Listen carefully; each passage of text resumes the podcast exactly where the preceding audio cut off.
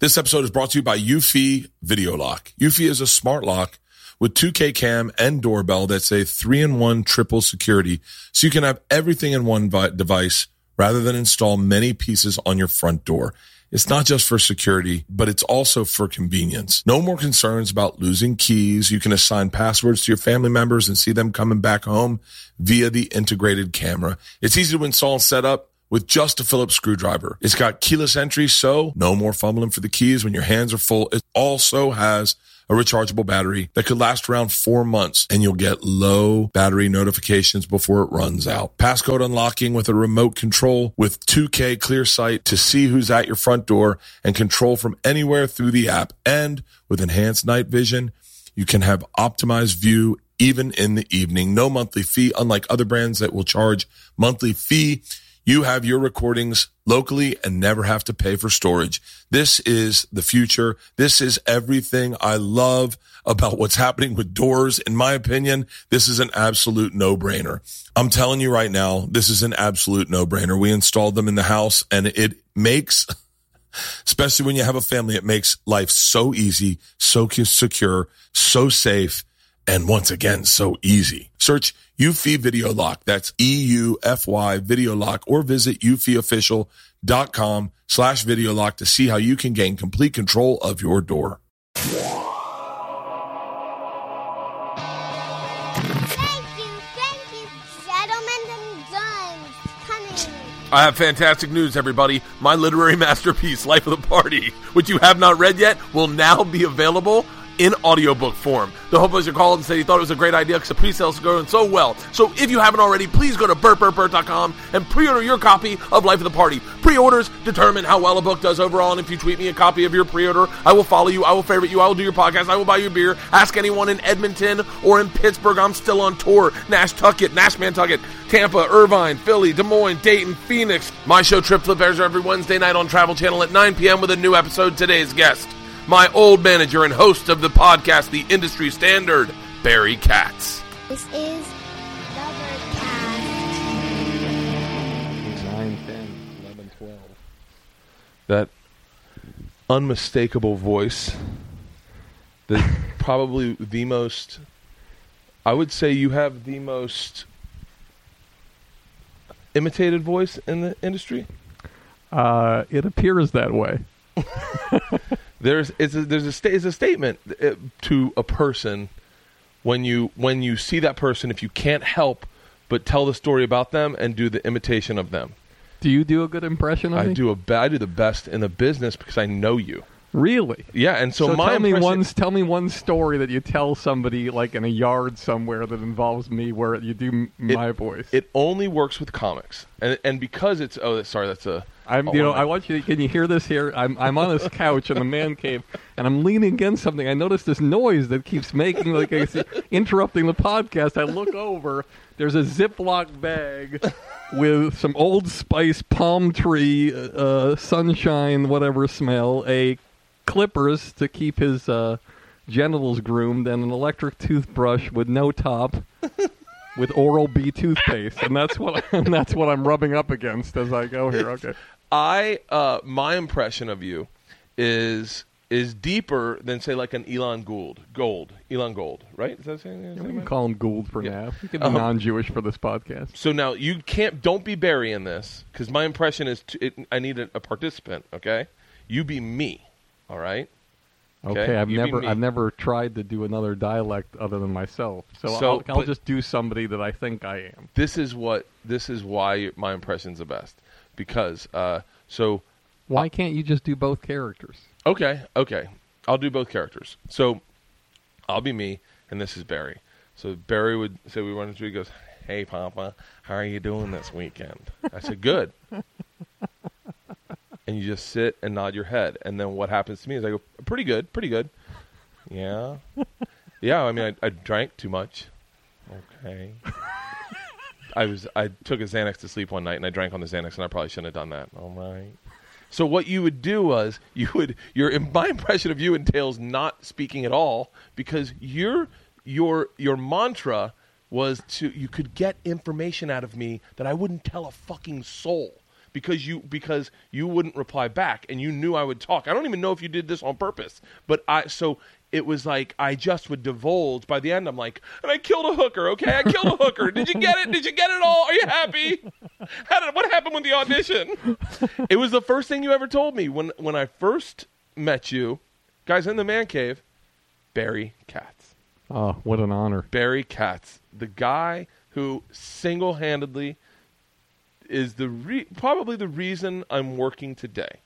No questions asked. I started at his comedy club. David J. Nash, who was on your podcast, Industry Standard, by the way, which is an amazing fucking podcast. You are. I'm being dead serious. You are a an uh, insanely, acutely uh, wise interviewer. Thanks, man. I listened to uh, Eric Tannenbaum.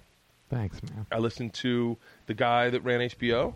Chris Albrecht. Chris Albrecht was amazing. I didn't know his trajectory in his career. Barry's pa- podcast is basically talks to people who are the decision makers in Hollywood or the people that make a difference in Hollywood, and he talks about what is important in Hollywood, what is uh, it is if you're inter- at all interested in Hollywood.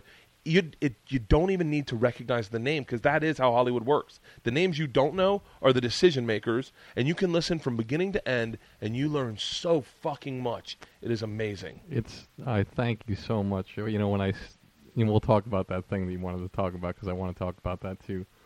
It's what's amazing about it is the fact that when I started it, and um, I guess I can share this with you. Yeah.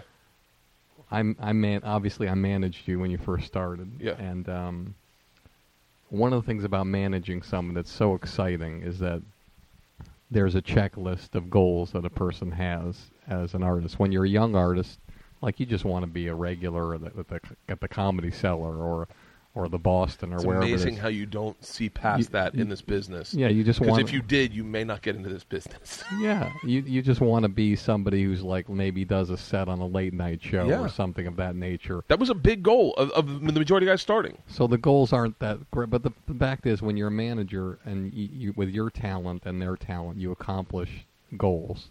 Like for Bert and I, one of the most amazing things, and one of the things on his list was that he wanted to um, have a development deal for his own television show, which was which was obviously a number one goal, but way off in the distance. But unbelievably, the way we worked, and we'll tell that story probably later, is that literally like within a couple of months after meeting him, we're in a car with Will Smith driving the pitch meetings. Driving over Beverly Glen. Yeah. And I remember you going, So this is the easiest way to get to the valley from Beverly Hills. And I was Yeah. like, I just want to know. I, I like I knew so little about anything that I was like, wait, what's we're going to Beverly Hills? yeah. And so what I was saying about the podcast is the fact that when you work with somebody with my talent and their talent and something happens, it, it's incredible. But when you go home at the end of the day, you realize that you've only been able to inspire and help one person. Mm-hmm. And so I wanted to start the podcast badly a couple of years ago, but then I thought to myself something that I tell artists not to worry about, which is I was worried what people would think. And so I so so. I didn't do it and then I said fuck it, I'm going to do it. That's so funny because your best and and I and I there's there are Barry has some amazing traits. One of them, and I will, I'll probably mention all of them throughout this podcast. One of them is your your advice to comics is and and the you, some of the advice you've given me, and one of the advice you gave me is uh, to ignore what people think. I remember you said it so clearly. I, we I did a It's- showcase and I bombed. And you said to me, and I was so freaked out. I called you and I was like, Barry, I'm so freaked out. What are these people thinking? And he goes, You go, let me tell you something, Papa. They're not thinking about you. I think you're highly overestimating how much people think about you. and I went, Really? He goes, What have you been thinking about all day? I go, Me? And he goes, Them too. That's true. It's true. You get so obsessed about what people think about you, and you realize I'm thinking about me. They're thinking about them. That's no one's right. thinking about me. That's right. And so and so I I realized I was being stupid and I took my own you know they say those who can't manage. And so then I started I said I'm going to do this and I want to talk to the cuz no other manager was doing it, no other producer was doing it. No so that says something like, hey, there's a reason why they're not doing it. So then I thought, well, I only want to do it if I could talk to these network presidents and studio executives or people who really hadn't done that many podcasts before. Then I realized when I made the commitment, I still had to call these people That's the worst. and I have to ask them to do it. And and the first person I called was Doug Herzog, who's the you Doug know, Herzog was the first uh, pilot we sold yeah to Fox with Will Smith. that's right. And Doug Herzog was in the room, and I remember, I remember, uh, I remember he just, I remember very candidly, he was like, "I'll buy it." Like I don't think we even said anything. No. he was like, "I'll buy it." No, he he he felt he's a special man, and now he's the chairman of the Viacom Entertainment Group, which is the president of Comedy Central, TV Land, Spike, like seven networks. And then once he said yes, it's like anything else. Like when you're trying to do something, if you're trying to negotiate a deal, let's say your deal with Travel Channel, you have another offer on the table. There's other people who do it, and slowly, you know, I got people like you know. Um, uh, Chris Albrecht and Chris Chris, Albrecht was interesting one. because Chris Albrecht had a you know a lot of things going on, and I called him up, and it's interesting what you said about the tact of not saying anything because I I just when you said that I really didn't wasn't cognizant that I do it, but now you reminded me when I called Chris Albrecht to do the podcast, he said Barry, obviously I can't do any podcasts, I can't do any interviews. I turned down the New York Times, I turned down the Time Mag. I'm not going to do any interviews. I'm sorry, I, I I can't do it. And at that moment, I did something that I guess I hadn't done in a while. I didn't say anything, and there were five seconds, seven seconds, eight seconds, ten seconds.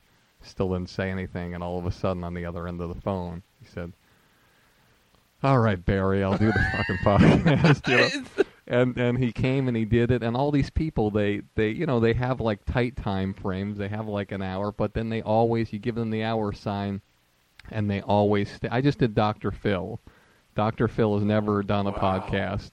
And people don't know this. He runs this whole stage 29 which is the you know he has all the, the doctors and the test and the um, and dr phil but he's also he has a great story that he never tells.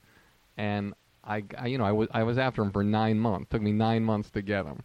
I mean, I would call him. I called him, and when he was in Italy, I called him, and just, I guess I just probably wore him down. And, Yeah. and at the end of the podcast, he divulged so many things about his life that he was homeless and lived in a car with his alcoholic father when he was a teenager. That Holy his shit. two sisters married when they were fourteen. He said that he was a millionaire before he got on Oprah, and he was involved in her with her when he uh, she was sued by the meat industry in Yeah. Texas, and he convinced her to go through with it. All of her lawyers said settle, and he said, "Oprah, do not settle. There will be a long line to the Oprah Sue Club if you settle. Fight them." But anyway, the point insane. being is that, and at the end of the podcast, he's like, "How? I just want to know how did you get me here? Why am I here? How did you get all this information out of it?" It was kind of comical, Yeah. but and so but by doing this, you start and you do these podcasts like yours or whatever, and then people give you the metrics, and then you realize that two million people download things that you're on, and you, and you realize you're getting letters from all over the world, and not just people in entertainment. People are like, "Hey, I work in a, this law firm in a cubicle, and now I know what I have to do." To get to the next level, I have to create a prop. Like when I interviewed Walter Newman, it was fascinating. Who's Wal- Walter Newman? Walter Newman was an assistant at Comedy Central for three years, wallowing in defeat as an assistant in a cubicle. And he would work hard every night, and uh, I'll tell you this quick story.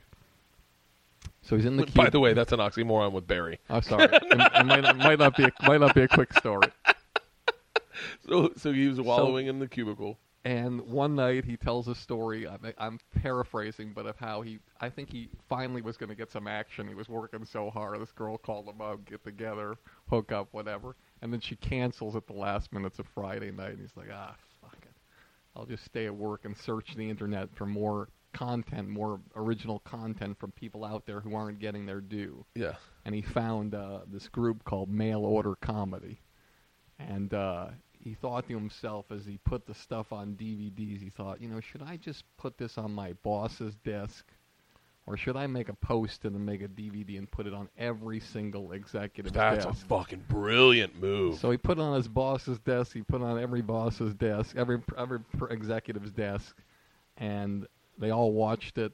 They talked about it in that meeting they have every week to talk about television shows, and that television show is Workaholics.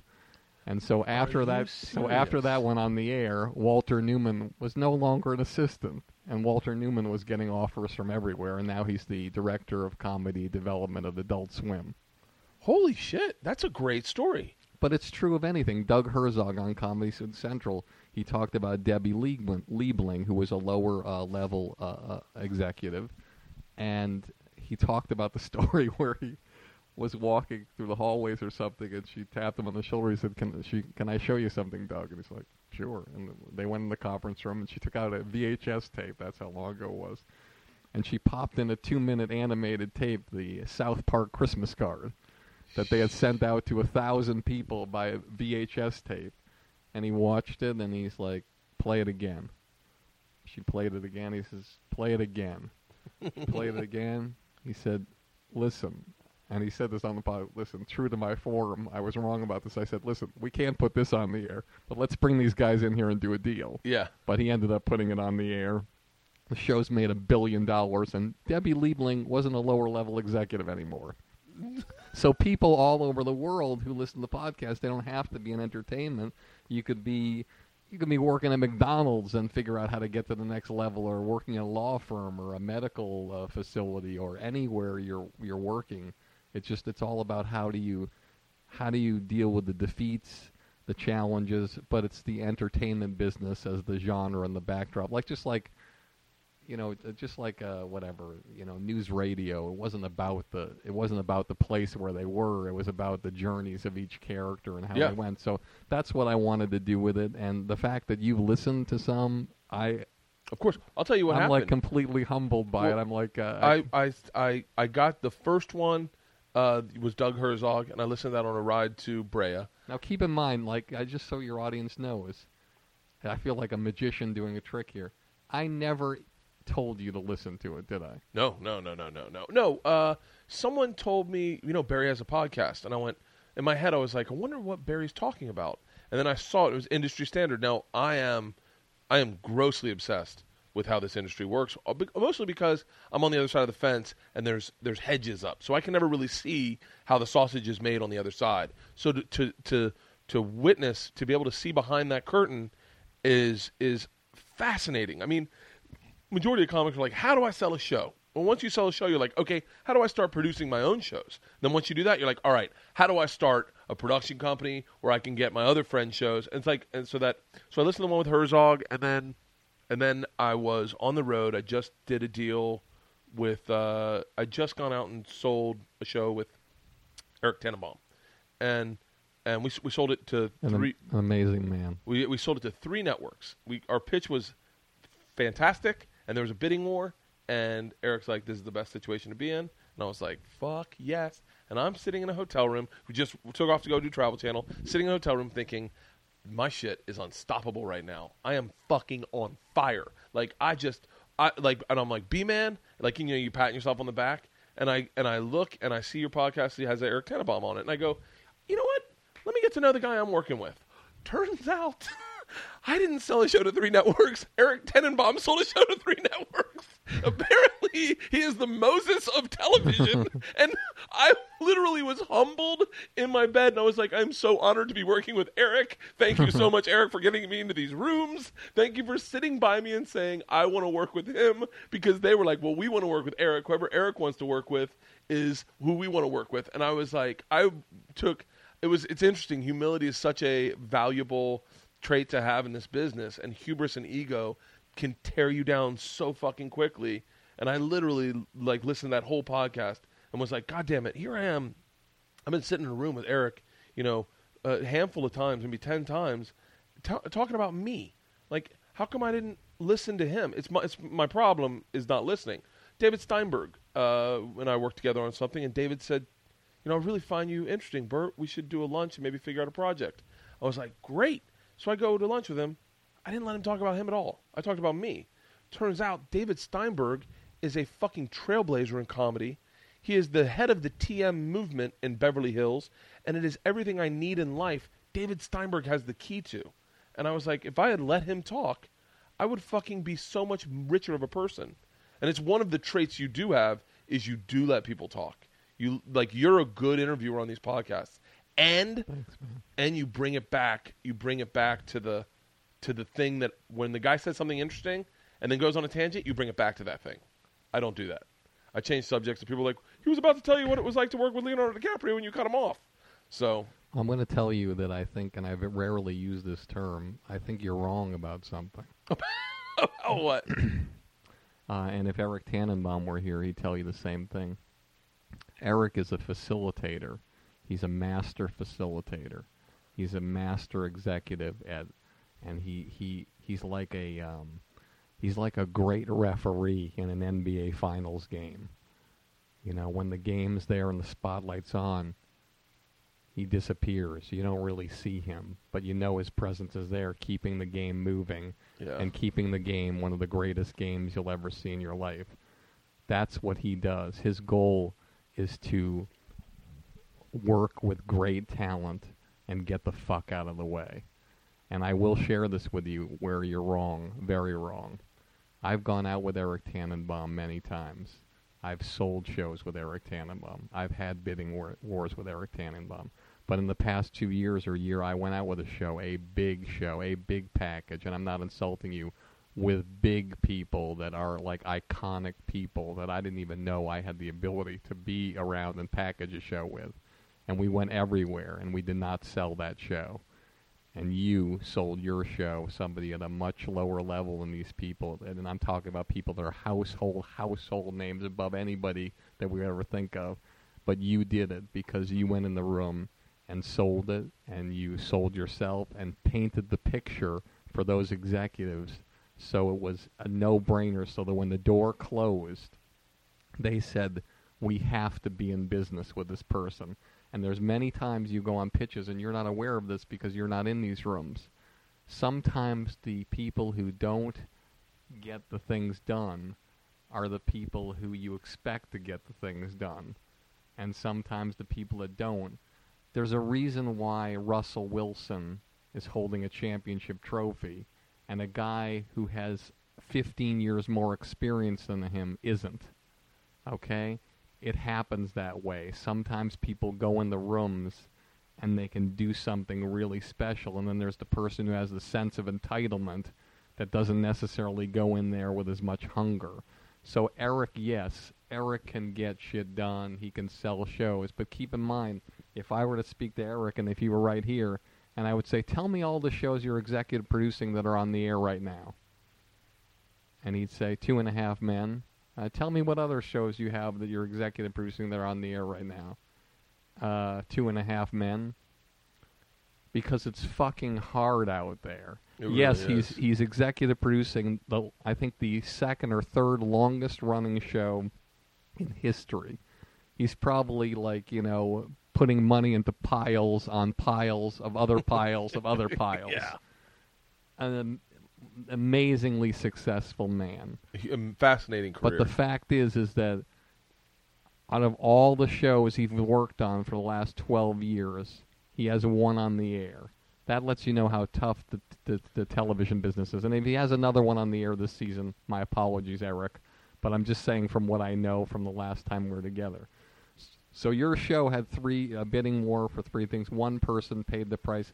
Now you got to sit down and you got to figure out what show what showrunner writer you're going to write this thing with, which is the next step. Oh, it's the the entire process of make creating television, and I've gone through.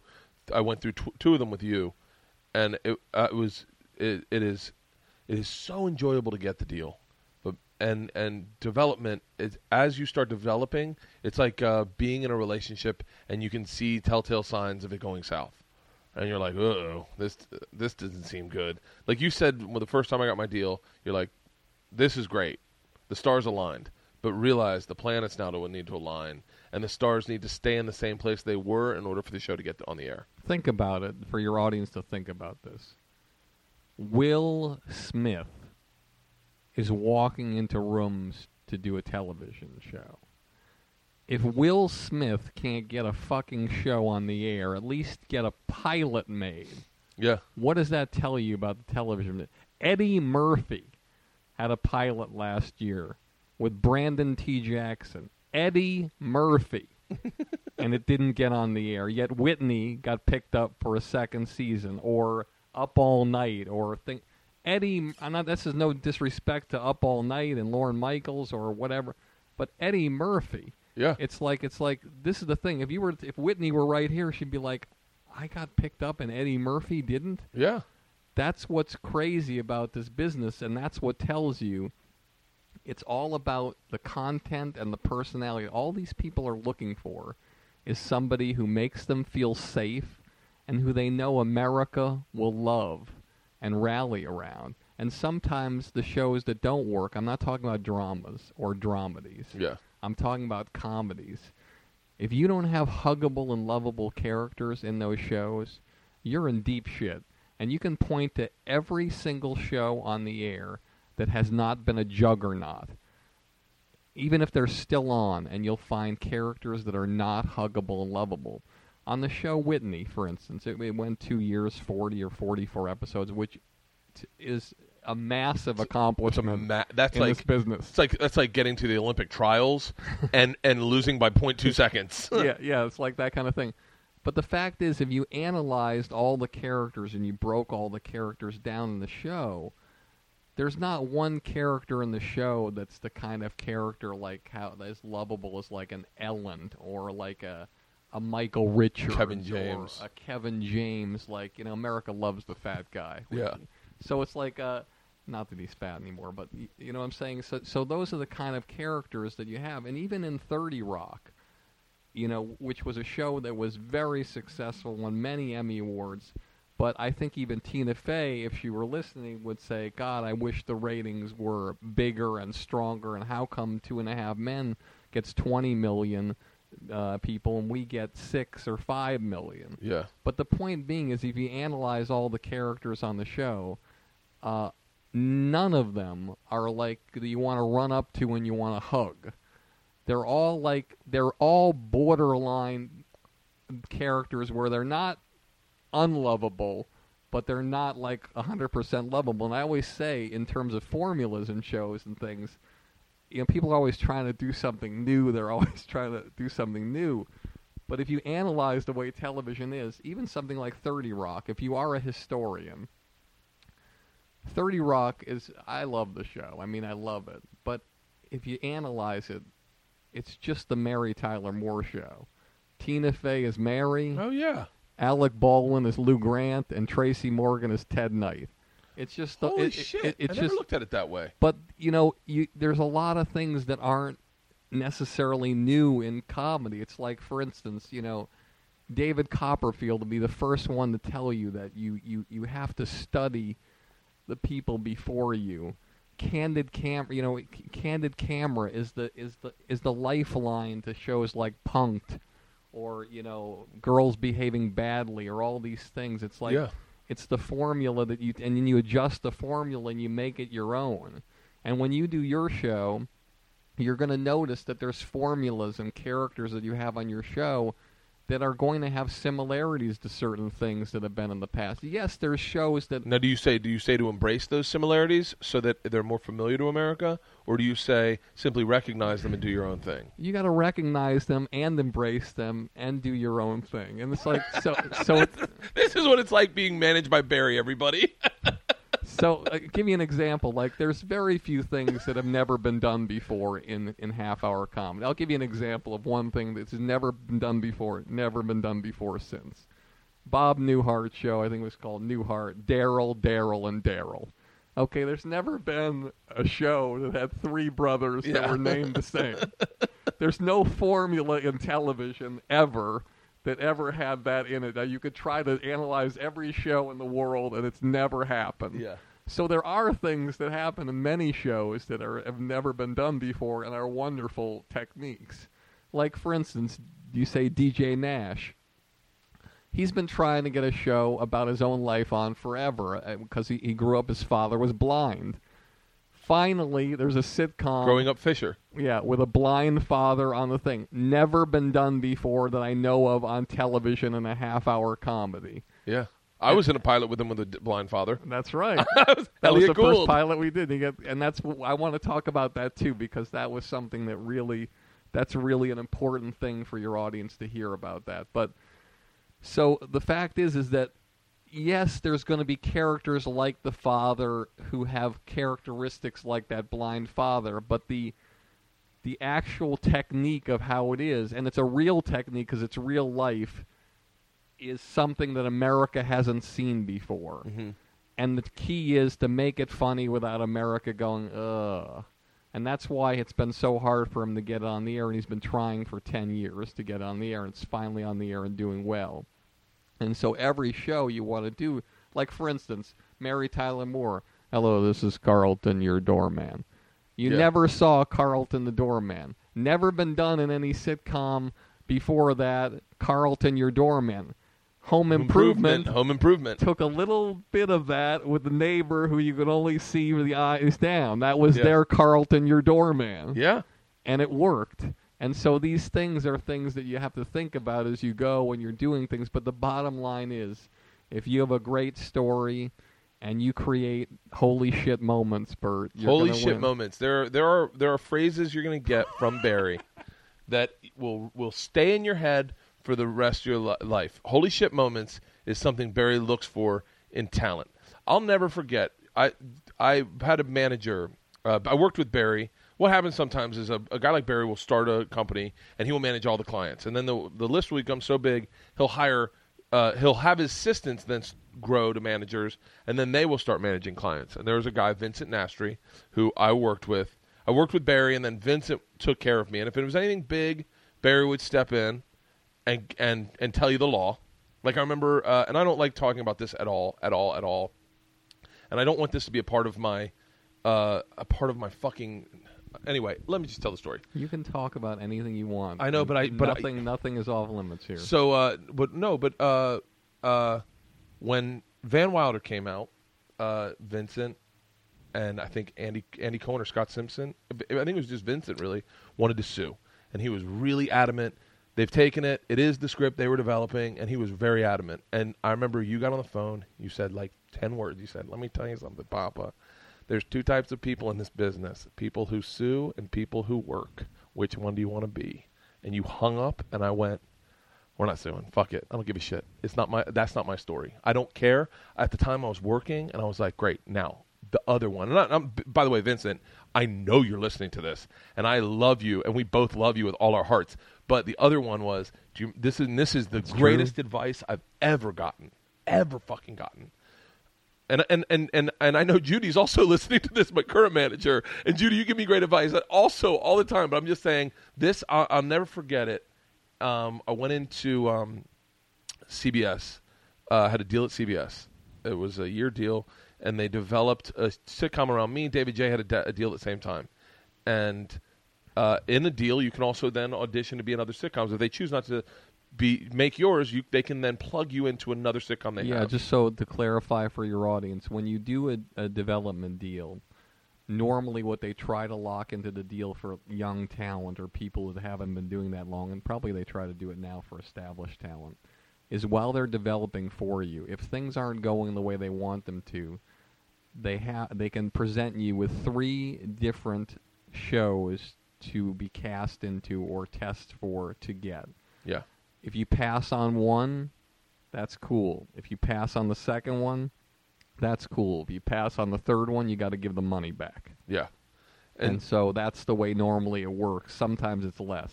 and I had auditioned for David J. Uh, David J. Nash. I, j- I guess he's just called D- David J. Nash now. He was David J. Then now he's DJ Nash. DJ Nash. So uh, I aud- auditioned for DJ's part, and and he had written the part specifically for me. That's how smart David J. was. Is that he knew they were making a sitcom about me, and he thought, well, if I make a sitcom about me and Bert, uh, ba- just base it on Bert and his buddy Carl, then why wouldn't they make mine and put both of us in it? And so I auditioned, and the network decided they didn't want to go with me.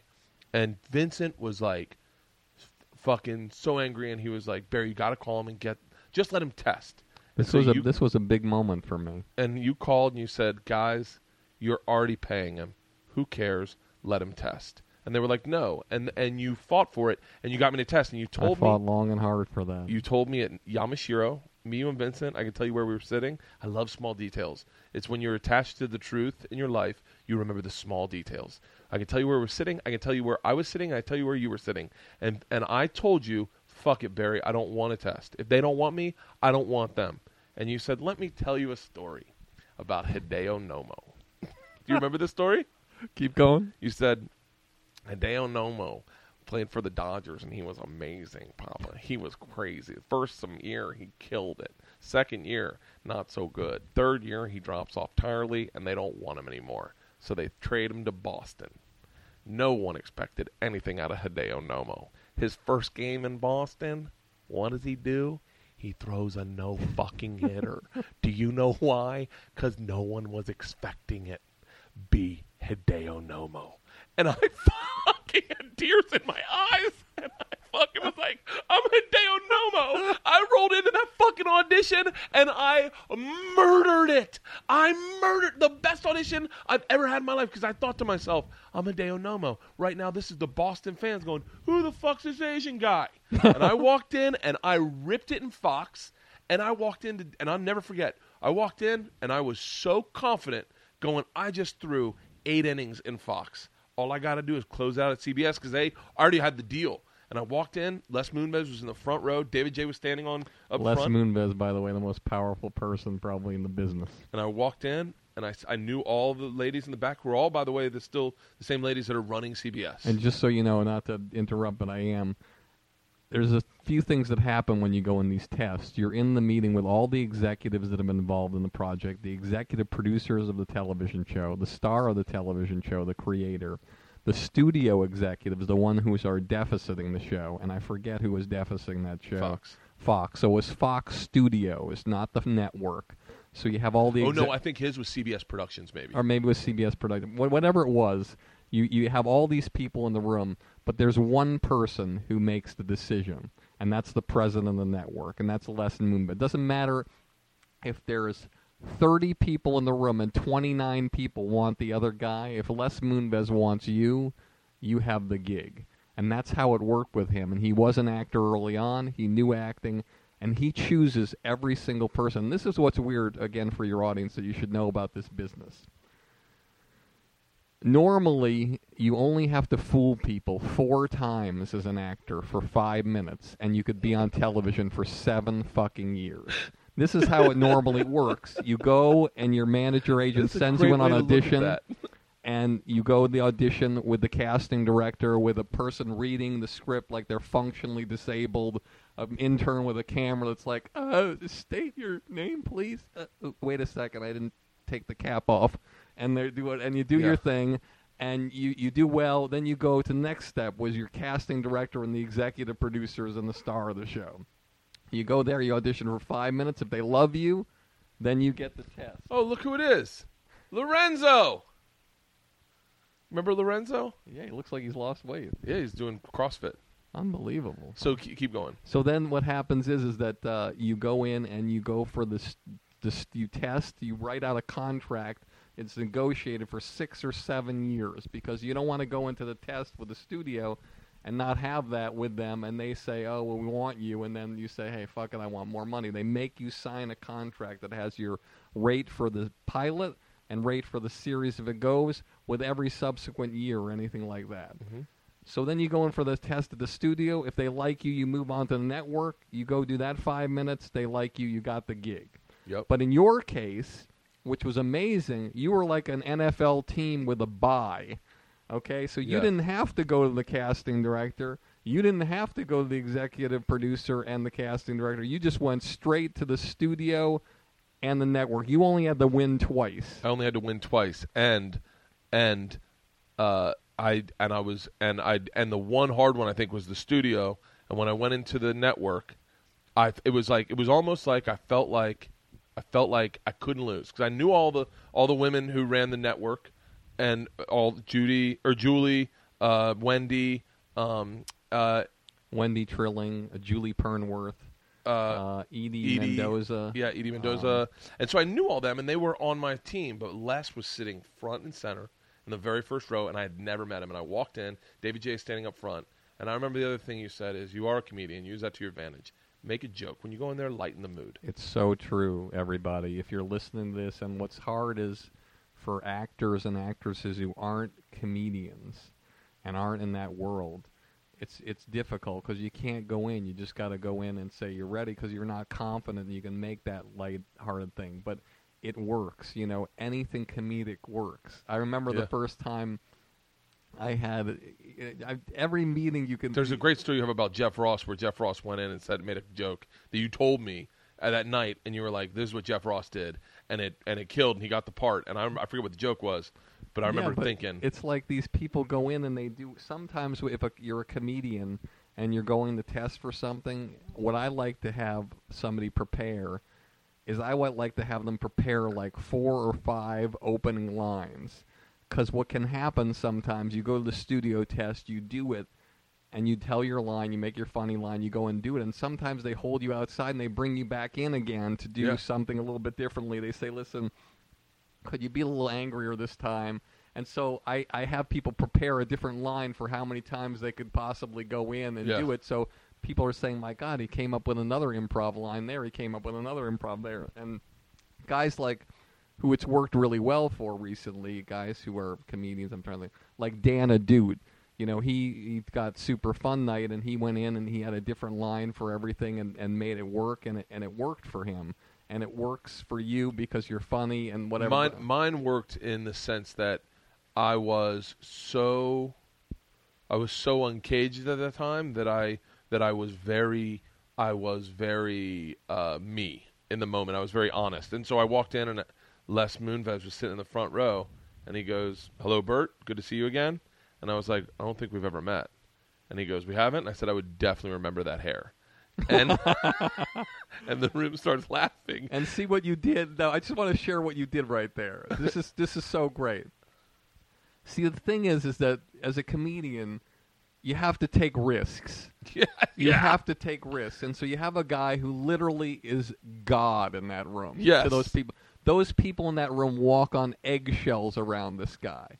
Okay, so I remember similarly with Whitney, uh, we were on a couch ready to pitch NBC, and the guy who we were pitching to, Jeff Engel, this tall, blonde, good-looking guy, goes by the couch. He says, "Oh, Whitney, I'm sorry, I'm a little bit late. Just let me get settled, and I'll we'll, I'll bring you in for the pitch for Whitney. You know what I mean?" And she stands up, gets right six inches from his face, and Whitney has this thing where she can look at you and she She's uber she has sexual. this very sensual but powerful way about her. yeah. She stands up in her high heels and she's eye to eye with him, sort of looking up at him. And she shakes his hand she's holding his hand and she looks at him and the first thing she says is, My God, look at you. You're like a member of Hitler's master race. and I knew right then and there that show was sold. Whitney And so when you so when you said that about Les Moonves' hair, the people in that room knew right then and there. Unless you took a shit on the floor, you were getting that gig. Oh, I I want to say, and then and then he goes, and then he goes, well, it's a pleasure to meet you. I thank you. And I said, I'm shocked you're not an actor. You're gorgeous. And he started laughing, and and I didn't know that he had been an actor. And then he goes, well, it's good to finally meet you, Bert. And he starts loosening up. And I go, have you met David J? And he goes. And, and and DJ's silent. I go, DJ, have you met Les? And he goes, not yet. I go, I go, Les, this is DJ. he goes, he goes, hello, David. Nice to meet you. And David goes, very nice to meet you. I like your hair as well. And then he goes, I go, should we start this? And he's like, okay. And both DJ and I probably sucked a dick in that room. But Les Moonves was like, those are the guys. That's and he right. plugged us in. And you know, just to share with you here and and to your fans listening, it's like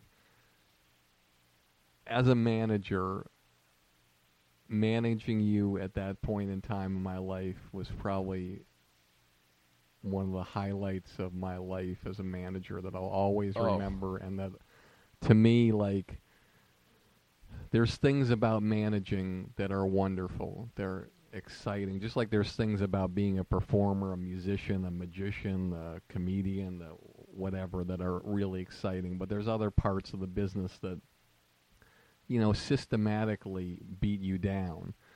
Uh, like what what we're in now, pilot season or the end of pilot season. There's no there's no actor or actress or comedian or whatever, or manager or agent that loves pilot season, because the fact is is that you're it's like what is Jerry Gua- Maguire would say it's a pride swallowing thing. You're fighting to get your artists in the room when no one cares. No one needs anybody. There's like such a glut of everybody, and there's only a number of slots.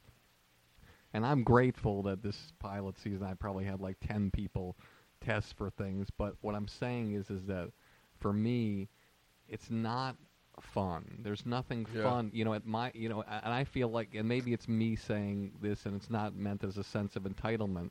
It's just whenever you're doing something, you want to have more control over things. And as an artist, you're trying to go in and you're going in and you know there's a hundred, two hundred people that want to take you out. You know you're going into the room with the casting directors and you know if you weren't even there, they wouldn't even give a shit. Yeah. So everybody has to make their mark, and it's such a it's such a it's it, it- it's like the Amazing Race. If the Amazing Race had like 200 contestants, Yeah. and it's not just managers and agents. uh, It's it's actors, actresses, comedians, and just trying to win the race because there's only one spot for you. There's only one. There can be only one winner, except if it's a sketch show. You could be like the fourth best guy and get a sketch show. But Yeah. So these are things that, I, and going back to the podcast, that you know I don't really enjoy as much as I used to anymore, but I do it, and I do it well. I know I do it well, but I just don't. Just like there's things Well- that you do really well that you don't enjoy as much, and so. But getting back to you know your moment there when I was representing you, you telling those stories uh, about how we did it, and I say we because when I met Bert, I met Bert at my comedy club, and he was like helping me with the door at the comedy club for Yeah. stage time. And I just, I and I've always been the kind of person, and I don't know what this is about him, and you can never quantify it in the court of law. I don't know why I, I feel these things from certain artists that I just know something's going to happen. Bert hadn't even been on stage. I don't think Bert been on stage 20 times in his life, maybe 50. Maybe. Yeah. Maybe. Maybe about And- twenty-seven. And, and so I wanted to represent him, and he was doing the door, and he'd only been on stage 50 times. But I saw something in him that I believed where he could get to the next level. And I brought people to see him, even though he'd only been doing comedy 50 David times. Tochterman. David Tochterman, who was working with uh, Will Smith at the time, he's now an agent at Innovative. Is he really? Yeah, and I, I, I didn't tell David you'd only been on stage 50 times, Yeah. but I there was something about you that I loved that I believed in. I was worried about you in certain cases, but I believed in you, and I knew that you were malleable. I knew you would listen, and I knew you would give it everything that you had. And I was, and when those things happened. When you're a manager, what happens is, is it's the same as an artist. The artist, people are looking at when when that happened with Bert, and he got that development deal, and he was traveling around with Will Smith. All those comedians in New York that were so friendly to him and so nice and so wonderful. Bert, come on, you want to do some stage time, whatever, do whatever. Not so nice anymore after that. I remember you told me. Do you said uh, get information? Do not give information. That's right. Lew Lew Wasserman, long old time uh, uh, agents, used to say that. Yeah. He said, "Do not tell anyone about this deal. Do But- not bring but- it up to anyone." But it didn't matter because comedians are like grandmothers, and they found out, and they found out in a hurry. yeah, and- Patrice O'Neal was the first one. and they started treating Bert uh, not not well because they were jealous and they were unhappy and they thought it wasn't his time. And other managers as well have always, I don't want to say every manager, but a lot of managers have always looked at me, uh, not like if they were, not with uh, love and affection. But like, what the fuck? You know, he's got four people on SNL, and he doesn't even. he- Who is this guy? What's happening? Or or how did Bert get this deal with Will Smith, or what happened? And I've always been the kind of guy who I've always felt I could always make it happen. You just give Yeah. me something. Give me something, and if I put my attention to it, I can make it happen. But as I said to you before the podcast, one of the hardest things, it's not, as they say, it's not getting there, it's staying there. And, and, and helping artists to continually reevaluate and, and, and make changes and do things. And that's one of the things that I, you should be very proud of your present manager, Judy Brown, because Judy's doing something that I wasn't able to do for you. And I, I, I don't get me wrong, I was a great manager with you, and, and we accomplished. I have a uh, great analogy about your career. Okay. I have a great analogy about your career. Um, but yes, Judy. Yes, Judy. I want to finish with Judy because Yeah. because I think that the fact is is that when I was doing my stuff and I was growing and I was doing what I was doing, trying to expand, I was trying to help inspire young managers to be better and to take the reins and do things. And what happens when you do that as a manager sometimes, it's it's it's you're you're failing. You're failing because if you can't find the right pieces to the puzzle that are going to make that artist feel as safe as you feel, as you made them feel, then you're going to lose that artist. And I lost you because I, if I had just stayed in your corner hundred percent throughout, I would have been in much better shape.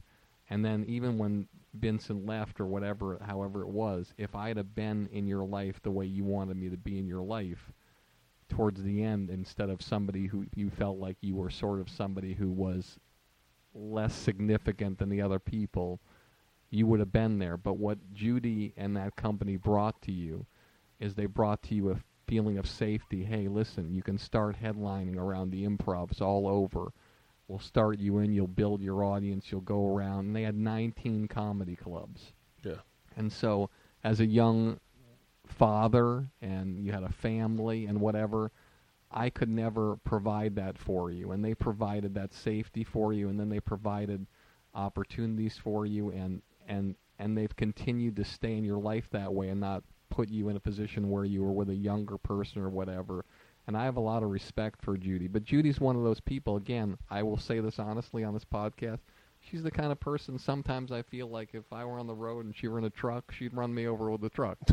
uh, because I have done things in my career that are are unusual, and I've done things a different way and taken a different path. And sometimes, you know, the way I've handled things in project that she'd been involved in, because she was a casting right director as well, are not the way that she would want business to be done. And I don't have, uh, you know, I've never had a relationship with Judy Brown where it's like lovey-dovey or whatever. But I think, I hope she knows that I have an enormous amount of respect for her I think she does. and that company is unbelievable and I love what they do and I'm I'm I'm the greatest thing for me is to know that you are happy and you are doing well. I know that's kind of odd because normally when you don't work or you break up with a girl or whatever it is, Yeah. or and marriage ends, sometimes there's animosity or whatever. I have not one shred of animosity towards her or them or you. I want Oh, you yeah. to do well. I don't have even I the think- travel show that you're doing. If you could, if you know this or whatever, Bert worked on a project that was uh, um, uh, an independent project where he did sort of like his own thing, where he did a thing at the Queen Mary or The whatever. Cinderella story. And he put a DVD together, and we worked on editing, and he did most all of the work. But I might have put some tweaks on or whatever. But the way I believe that the Travel Channel show, ha- and this is how I have no absolute, and you might disagree with me. That executive at the time called me and asked me, "Is there anybody you know who can do this kind of show?" Yeah. and I didn't have anybody on my roster that could do that kind of show, or even remotely was right for that kind of show. But I said to them, "There's a guy, Bert Kreischer, you should look at." And he did some kind of a pilot or something regar- regarding that. I think it was called Cinderella Story. And you were with Judy at the time.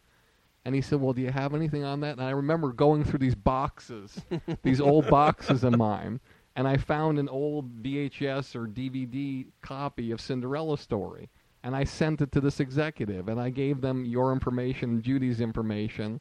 And that's the last I heard of them or whatever. But the fact is, you still had to earn the gig. No, yeah. you still yeah. had to get the gig, and you still had to do whatever. But the point being is that it makes me happy that I've been a part of your life in some capacity, whether I'm one percent of your career or any percentage thereof. It makes Well- me happy to know that you're doing well, and and and this podcast is amazing too. And you're just you've always been the kind of guy who who was huggable, lovable, and uh, and you've also always been a guy who's been um, quietly self-destructive, quietly, very, and very- that's and that's one of the things that if you want to talk about that that I believe is the thing that's going to be the difference of whether you're going to take things to the next step or not. Yeah, I think I think part I think that is a big difference in my life, and I think that is always something you kind of always tried to get me to acknowledge is like you know, like uh, you know, drinking. It was a,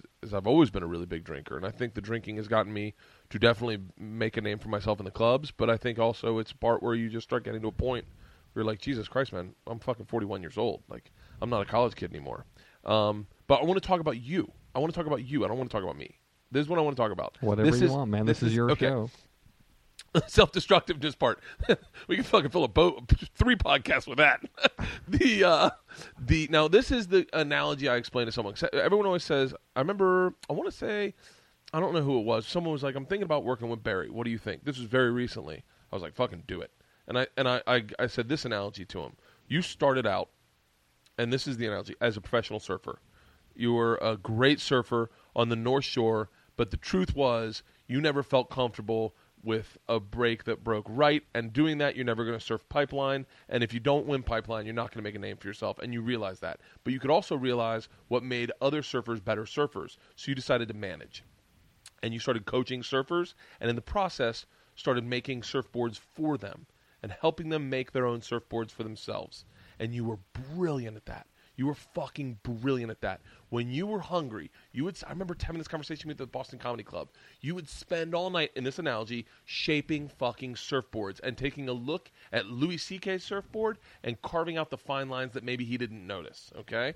Then you started getting bigger and you you set up a shop for yourself and you were selling your surfboards and you had you still had a small team that was massively successful. And that's when new wave stepped in and you got bought out by o'neill. And you were still shaping but your real goal was to teach everyone else how to shape and in that process and i believe this and i don't know what you think but i feel like you you probably went through what i think a lot of people including myself go through at this age in the business you're probably like 45 at the time and you were like what is this about like, am I really a guy who just facilitates people getting famous, or am I someone that can make things too? Like, I don't forget, I used to surf. I'm a waterman. Like, that's the way your brain worked. And you started making TV shows, and you were really fucking good at that.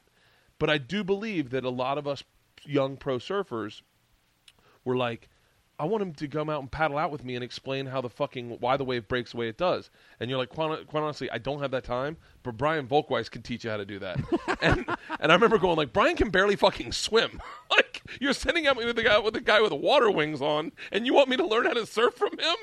I remember, like Brian answered the phones when we first started shaping surfboards, and you want him to teach me how to surf? What does he know about fucking comedy? I remember distinctly. And so at that point, I think a lot of young surfers were like, fuck it, I'm going to go find other breaks.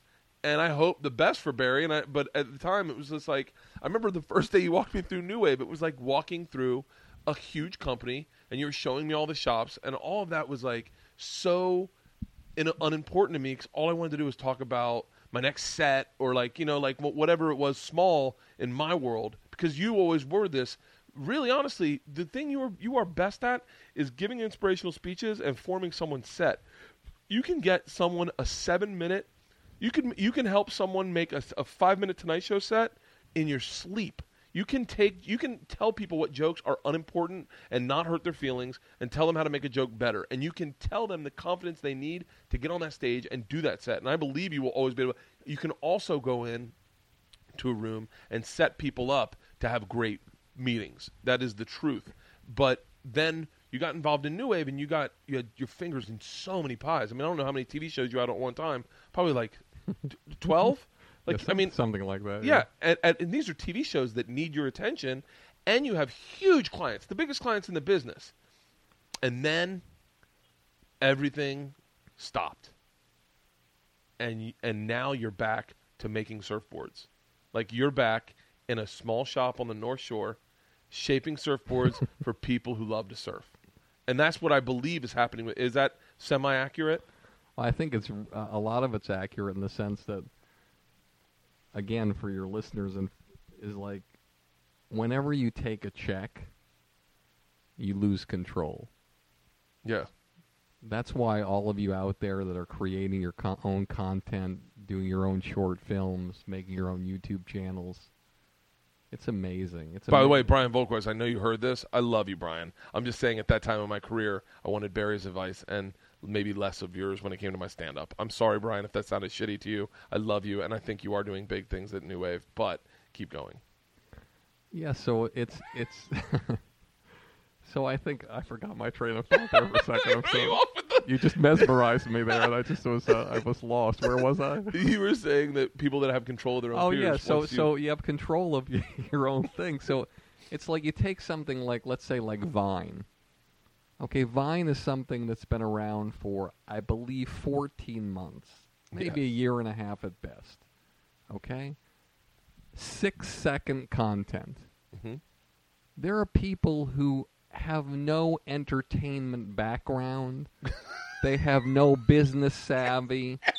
They have nothing but a dollar and a dream and an iPhone. yeah, And they have millions of followers. Rye Dune. I just had him on. He's a Boston kid. Yeah. I just had him on. Rye Dune, Brittany Furlan, Clarity, whatever it is. They're out there and they're making it happen with their brain, with their ideas, their content. There's people with YouTube channels like, you know, PewDiePie and you know, and and uh, Grace Helbig, who are doing amazing things, controlling their own destiny. And those are the people that I have an enormous amount of respect for because your audience, I bet 99.9999% of them have never put up a significant number of pieces of content that they've created up for people to see because it's nerve wracking and it's scary because what happens if America says they don't like it? What happens if I have 27 views? Yeah. What does that mean about me? I'd rather not know that. It's like it's like not wanting to go, go to the doctor when you're feeling uh, some pains around your body and saying I don't want to go because I don't want to hear I have cancer. Yeah, that is a really good analogy. And so when I went to that company, you know, these people offered me something that I'd never been offered before. They offered me to finance my whole operation. They allowed me to hire whoever I wanted. I could produce whatever I wanted in house. I didn't have to go to this place for editing, that place for color correction. And And at the time, I will say, you had the number one comic who knew how to make for himself. yes, To this day, Dane Cook. Dane Cook is Dane Cook works for Dane Cook, and he will put money behind Dane Cook. And if you tell Dane Cook, I want you to do a set in front of a bunch of jihadists, the rule is they'll kill you if you don't kill. Dane will go. He'll roll the dice on Dane.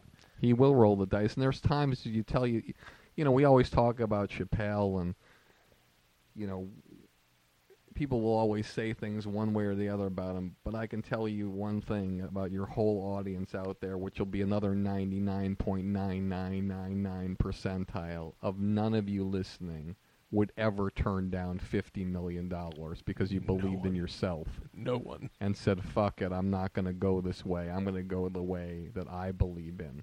Mhm. That's how. That's what a genius and what a brilliant person he is. Another person would say, "No, well, that's what a crazy person is." No, it's like uh, Ayn Rand in The Fountainhead, the main character. I'm escapes me. Howard. Roark. Howard Roark. You know, he had it all, but people said, "Hey, we're paying you. Could you change this and change this?" Go fuck yourself. I'm going back to the quarry. Yeah. And so for me, I wasn't Howard Roark. I took the check. Were you Keating? Maybe. By the way, read the Fountainhead. This Fountainhead defines it will define you, and you will find out who you are in life, and it will it will open your eyes up. Yeah, so I, I took the check and they the owner of that company was amazing to me. He did everything for what I wanted to do and he supported me and for 8 years that guy uh, helped me do everything I wanted to do and and I owe a tremendous amount to him and when I left But in return, you established new wave entertainment. Well, one one No, one no, might no, no, no, no, no, no. The only reason any comic talks about New Wave Entertainment, New Wave Entertainment was a post production house that did trailers. Like no one knew who. I, and I, I'll say this because one of my friends works there. It's like Big Boss. Big Boss is a great post production house, one of the top post production houses in the world. But no one knows of Big Boss's selling product. They they do an amazing job at what they do. One of the guys who did my documentary works at Big Boss, and they're fucking out of this world. They they produce, they make a great product for what they do, but no one looks at them as selling sitcoms. And that was what happened with New Wave Entertainment. And you put them into the Hollywood landscape, no questions asked. There's Wow. not one question asked. Now I'm not saying you by yourself. You, Dane Cook, Jay Mohr, uh, Louie Anderson, um, Gary Gulman, Whitney Cummings, um, Bob, all the people that you work with, put them on the map.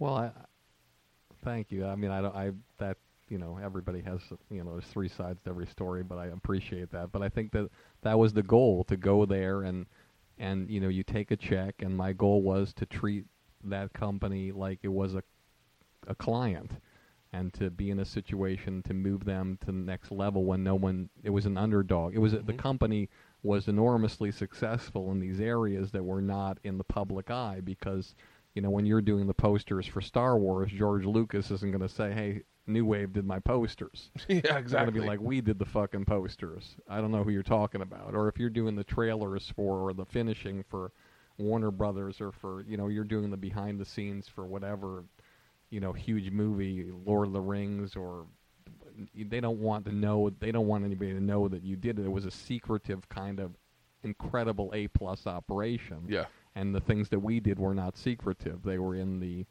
they were in the realm of things in the business and that's what we did. And so going back to your story, so when I when I took that check, yes, you're right. Um, I think that I lost I you lose a part of yourself in anything. When you're doing the sitcom that you're going to do, there's going to be people who are going to tell you that you have to do things a certain way over and over again. And you're going to push back on some, but you're going to compromise on others because you're taking the check. The check pays the mortgage, the check pays the schools where you're at, pays for that nice dinner with your wife on your anniversary. And you want a style of life that you have because of it and I'm proud that when I did leave New Wave, uh, that it was where it was and it was doing well, and I'm proud of the success they're having. Uh, and they're doing great right now. yeah, they're, I and- mean, yeah, I, and- I not only know this because I follow Brian on uh, Facebook, but they produced Tom Segura's uh, album on net or comedy se- uh, special on Netflix. Yeah, and when when I when I was there, we uh, started an initiative of of doing uh, digital stuff and doing a lot of our specials. I think we've done like I think we've done like we've done like 30 specials by the time I, I, I left there. But I you know it's like and they're doing great work and I want them to do great and I want them to succeed. Well, yeah, Um, you're not someone. You've been stabbed in the back a lot, and you've had a lot of. And, I, I say stab in the back. Let me rephrase that because that sounds weird. But you have been someone who's been screwed over before, but you don't have ill will against people, and you don't hold that in you. And I'm shocked because, uh, like, I it, when I when I get wronged, I end up I stew with it. Like I don't ever talk shit about people, and I don't wish ill will on people. But I do. I feel hurt for a long time. I think it's because I'm sensitive, and and but you don't. You genuinely go. You, I really do believe you genuinely want people that you did work at the New Wave to just succeed and keep coming, keep. I want them to do. I mean, because if they do well, I think that whatever the foundation was that we put together together as a team with myself and their team continues, and it's a. It can only be good for everybody, and there's enough for everybody. I don't. I don't want to. I sit across from you, and I'm embarrassed that I haven't spent more time with you since we stopped working. I'm Well, embarrassed. that Your life got extremely complicated. it did get complicated, but also I think that I think that with you and I, I think that there were situations that I was sad about, and I don't take things personally, and it was nothing to do with business. But you know, one of the things that I loved so much, that meant so much to me, uh, with you, as crazy as it sounds, I'm going to share this with you because you probably don't even know this, and you'll probably edit this out of your podcast or whatever. But but one of the things I looked forward to every year was something that happened at a park in Hollywood with you and your kids. It was an annual birthday thing that you Oh, always had for your kids. Yeah. And I always was there and I always was invited to come, sometimes with my little ones or whatever. And then uh, you invited me to come one year, and after you'd made the switch, and then you called me and you said, Barry, um, can I ask you a favor? And I said, Yeah, what is it? Um, um, would you mind not coming to the birthday party? Did I say that? And I said, uh, well, I'll do anything you want me to do. What's up? And you said, well, my manager's coming to the birthday party, and if you come to the birthday party, I know they're going to feel Jesus uncomfortable. Christ. And uh, so I'd prefer if you just do me a favor. I, I would love you to be there, but it'd probably make things easier for me if you didn't come. Holy shit. I'm definitely not editing that out, but And so that was a moment in my life where I said, "My God, it's like again, it's like when you take the check. It's like when you sign with a new management company or a new agency, you're you you don't want to make waves. You're doing everything to try to just make things the way they're supposed to be and you're acquiescing to certain people's idiosyncrasies or what you perceive to be their idiosyncrasies as opposed to just going and being your own person and your own man. And if they go along with it, great. And if Yeah. they don't, then they're not your manager anymore. And there'll be another person that will be okay with me being there or whatever. So God, I wonder. I wonder. I, I, I mean, I have no real recollection of that, but I always go like, fucking. You could fill a boat with what I don't remember that I've done or said. Like I look back, but yeah, that's. Fu- I'm sorry I did that because I, I like Leanne was kind of excited that you're coming here. She's like, I'm dying to see pictures of his boys. like, I- and I She's and it was so funny. woman. I said Barry's coming by to Georgia and Isla, and they're like, Wait, do we know Barry? I go, Do you remember the beach parties we used to go to? and they're like, Yeah. I go, Remember the two beautiful boys with long hair? And they're like, Yeah. I go, That's Barry. And they're like, Oh my god.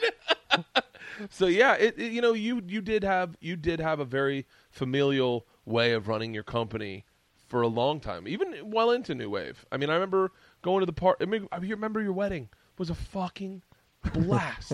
I'll never forget me and John DiMaggio, and I want to say Bobcat. But I know Bobcat's sober. No, no, wasn't Bobcat. Me, uh, John DiMaggio, Nick Swardson. and was it Nick Swardson? Yeah. Got high outside, smoked a joint, and then tried to sneak back into the wedding. And we climbed through uh, the the curtains, and we walked on stage when someone was giving a toast. That's right. We walked right on stage, and we were like, uh, uh. And then John DiMaggio grabbed the mic and started giving more of a toast. And then Bobcat goes, Bert, get up there. And then I got up there, and they started playing the recordings of your ex-wife's family's messages from Russia. And it was like, but it was like the funnest fucking wedding. It was like we had such a blast sitting in the back when It you was- guys did the thing was- under the huppah. It was at the Casa del Mar on the ocean, and we went oh. out on the ocean, and there were so many things. But one of the things you learn, I learned from you, Bert, that night that I hadn't learned in my whole life, is that, and this is you'll you'll you'll love this, and hopefully your audience will get this. If you're at a wedding, the amount of alcohol somebody drinks is directly in correlation to the amount of clothing they loosen or take off by the end of the night. So Bert started off in this beautiful tuxedo, all put together. You could get in a hurricane, his hair wouldn't move. By the end, he literally has a bow tie and boxer shorts on and socks. I had my I had my my tie around my head, and I remember you coming up to me going, "I am glad you didn't have anything to drink at this wedding." I go, "You kidding me? I'm fucking hammered. I'm, I'm sitting next to Bobcat Goldthwait." I fucking had the best time at your wedding. I remember talking Russian to your wife, ex-wife's family in the I mean, bathroom. people were like, Buddy Hackett. people were fucking women, and I was, it was like the craziest Oh, thing. it was, was- like I couldn't believe what was happening at my wedding. Someone brought like 10 pre rolled joints to your wedding, and all I know is that we tore through those motherfuckers. And then the best was, the best, and this is, and uh, by the way, this is, I mean, this is so amazing. I'm making sure it's not Long Beach. Um, um, this is legend. This is legend. The- Buddy Hackett, the late Buddy Hackett, was there. Buddy is someone you introduced me to, and I got on the set of Action, and I met Buddy there. Buddy And- was well, Buddy was just so good to me, and I, I met Buddy through uh, Jeff Ross, and um, Jeff and, I became came so friendly with Buddy. And Buddy was a drinker until his last days. Yes, and he and he was uh, one of a, moment that you, you know, sometimes you don't know what you mean to people, Yeah. And for me, one of the things sitting across from you and you tell these stories of me, and I'm being honest with you, I sometimes I forget what I mean to you or what I meant to you. Oh, it, I think And so wholeheartedly. and yeah. so cuz I don't I don't really get it and and I didn't really understand what I meant to Buddy Hackett until the night he died. And I got the call from his wife Sherry. Barry, um, Buddy passed away, and I said, "Oh, I'm so sorry, Sherry." And she said, "Come over." wow. and I came over and I opened the door and it's just her. Oh wow. And I believe one of her daughters is in the kitchen. And I'm hanging with her and the doorbell rings and she said, Could you open the door? And it's Jeffrey Ross. yeah. And we hang out for another half hour, an hour, and the doorbell rings again. And it's Jay Mohr. And the three of us were there for like four hours until like three in the morning. Yeah. And it was just us. And that's when you realize, you know, you don't think that you could mean something to somebody who's like one of the greatest legendary. The guy did the first two HBO specials.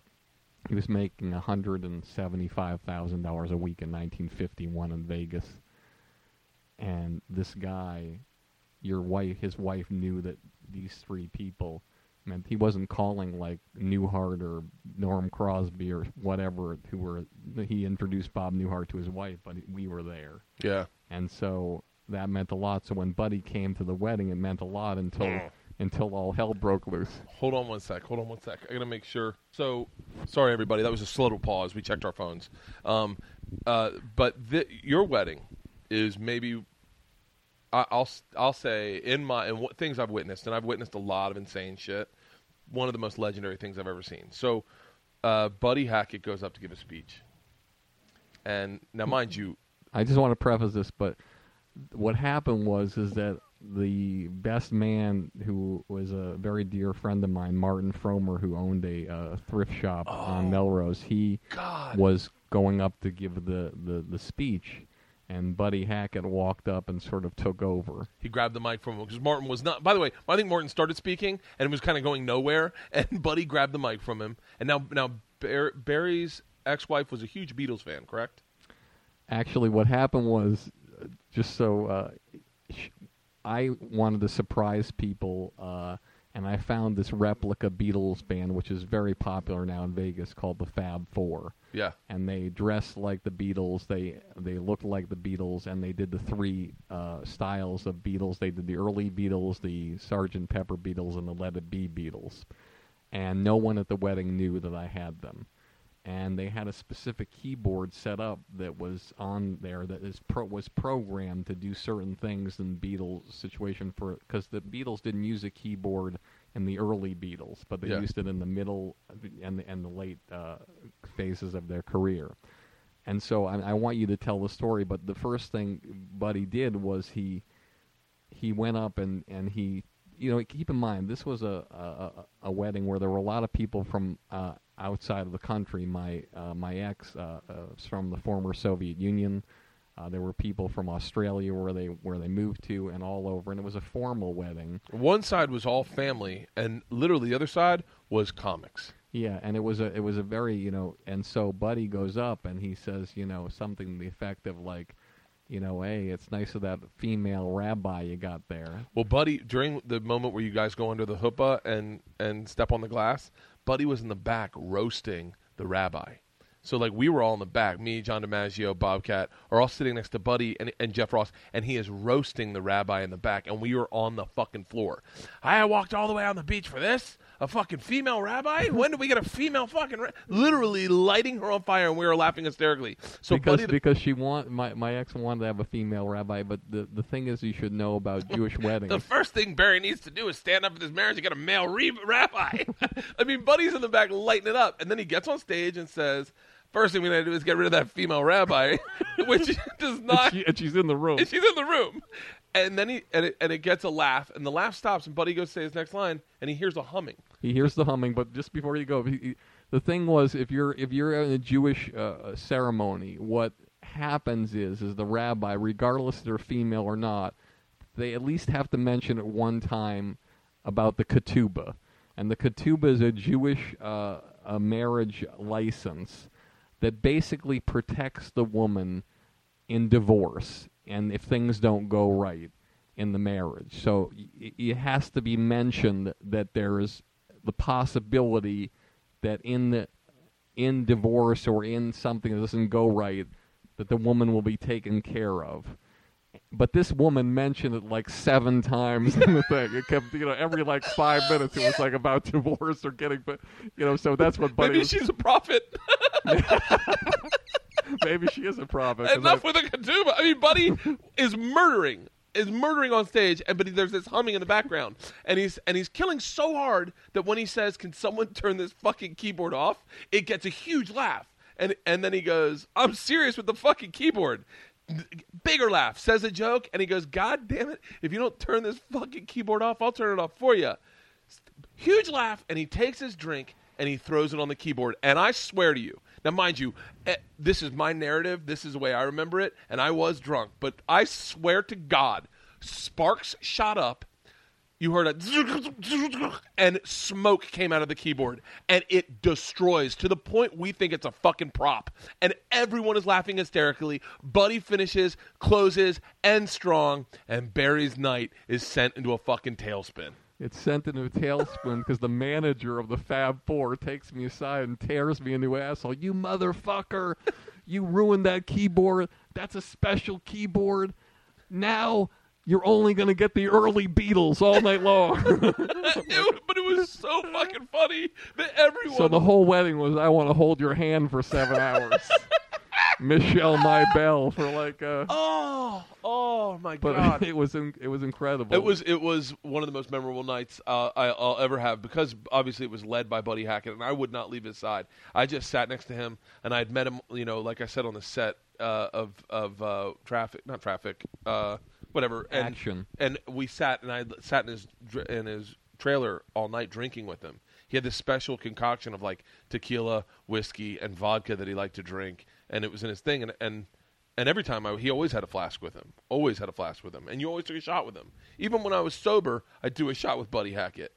But uh, but that wedding was fucking phenomenal. And then did you did you? And I only ask you this, and I, I you can don't don't answer because I, I don't can want to answer any question. But like, did you go through you you leave New Wave and you get a divorce at pretty much the same time? I'm not actually divorced yet. I'm separated, but I, I, I am getting a divorce yet. Um, it's interesting, and and again, one of the things that I have a lot of respect for you is like, look, Leanne's an amazing woman, and it takes a really, really amazing woman to keep the train on the tracks.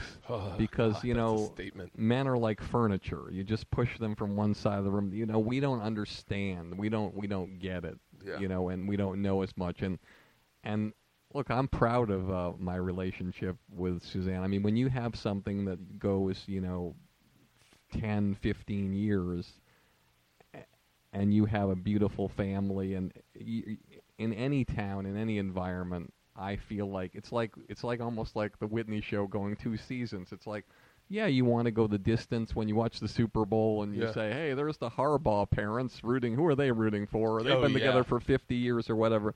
But the point is, is that I love I love Susanna. I still, believe it or not, I still we still live in the same house. Really? Uh, we still have a great relationship. Are you guys still in the house that you were before? Yeah, yeah, Fucking great. yeah. It's a I fucking love that place. You're a, you're a you're a. I remember very early on when you were like uh, when I moved out here. You're like you got to decide what kind of guy you are. I'm a beach guy. Yeah, I, lo- I mean, I, I love the ocean, and again, you always, you know, you always move, and you know, I had a place in Marina Del Rey, and I loved it, and you know, I, I ended up selling that. You know, you end up moving from just like you know, you love this place, and you'll end up moving to it. You know, your life takes you in different directions, but when I did uh, leave there. I don't think it had anything to do with the relationship thing. It looks like it's correlated, but I don't think it is. Um, I think that you, I'm exactly where I'm supposed to be, and going with the what you said with the clients and things and the surfboards or whatever. As Dr. Phil might say, you know, there's only one person that can play you. And so I'm responsible for every single thing, good and bad, that's happened in my life. And the reason why I don't hold any grudges or anybody, and I sit across from you, I don't hold any grudges because I know what we did together, but what's the point? I know my part. Yeah. I know my part, and I know what the deal is, and and and and if if I'd have done things a certain way or whatever, and there's certain things where yeah, you say well things aren't, you know, yeah, you walk down the street and the jet engine falls and hits you on the head, you don't have any part in that. Right. You know, if you're driving down the highway and somebody just swerves in a lane and kills you, you don't have any part in that. There's an easy way to find that your part in that, though. But- there's like someone like me will find out. Well, if I hadn't gotten, if I hadn't slept in, then I wouldn't be walking to school late, and the jet engine wouldn't hit me in the head. That's the way my brain works. It could be, but I always find my fault in everything, and I think t- to a fault I it, do that. It could be, and and sometimes you're, as a manager, you'll get a call from somebody who will let you go, and you'll, excuse me, you'll hang up the phone, and I'm embarrassed to say this, you'll be like, oh, I'm so relieved. I'm so relieved that this happened. And there's other times where I've resigned from working with people, and I've been I felt I felt sick to my stomach, and I I don't know what that's about. But you know, in terms of control, I don't like to. I don't necessarily like to have the control when a relationship is ending. I like somebody else to really feel it or whatever. Bernie Brillstein used to have this great line, and I met with him uh, for breakfast about six months before he dies. One of the greatest managers He ever. managed, he managed all the people from SNL, including Lorne Michaels, John Belushi, Chris Farley, everyone. And he said to me, he said, Barry, I want you to, I'm going to give you some words of advice, which, believe it or not, I still haven't necessarily followed to a T. He said, if the flashing light is on on your phone and it's a client who's on the other line, they're on hold, and there's a pit in your stomach, fire them.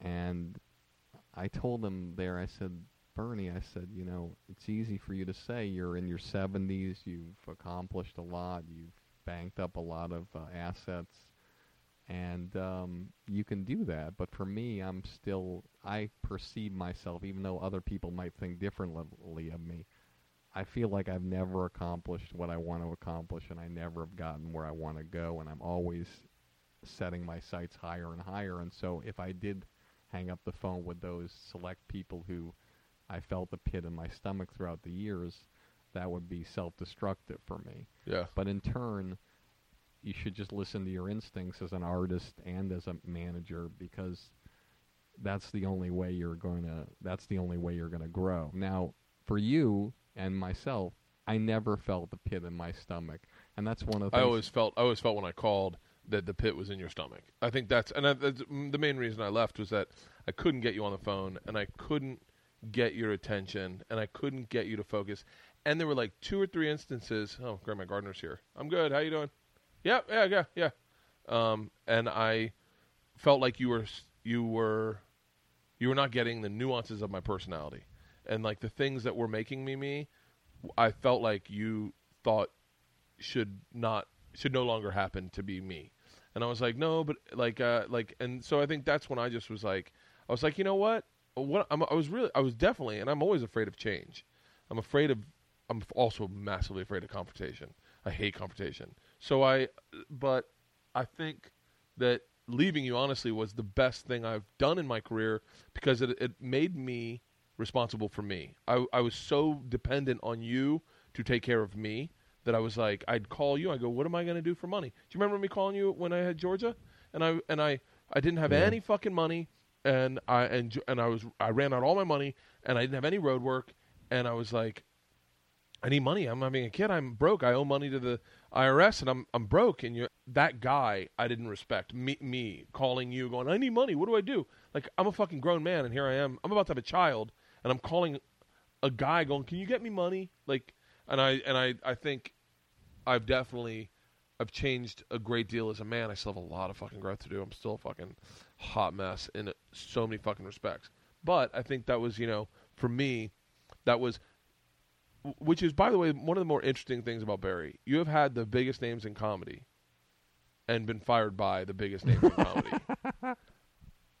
Who, Dane Cook, which, by the way, fucking blew. Were you shocked when he fired you?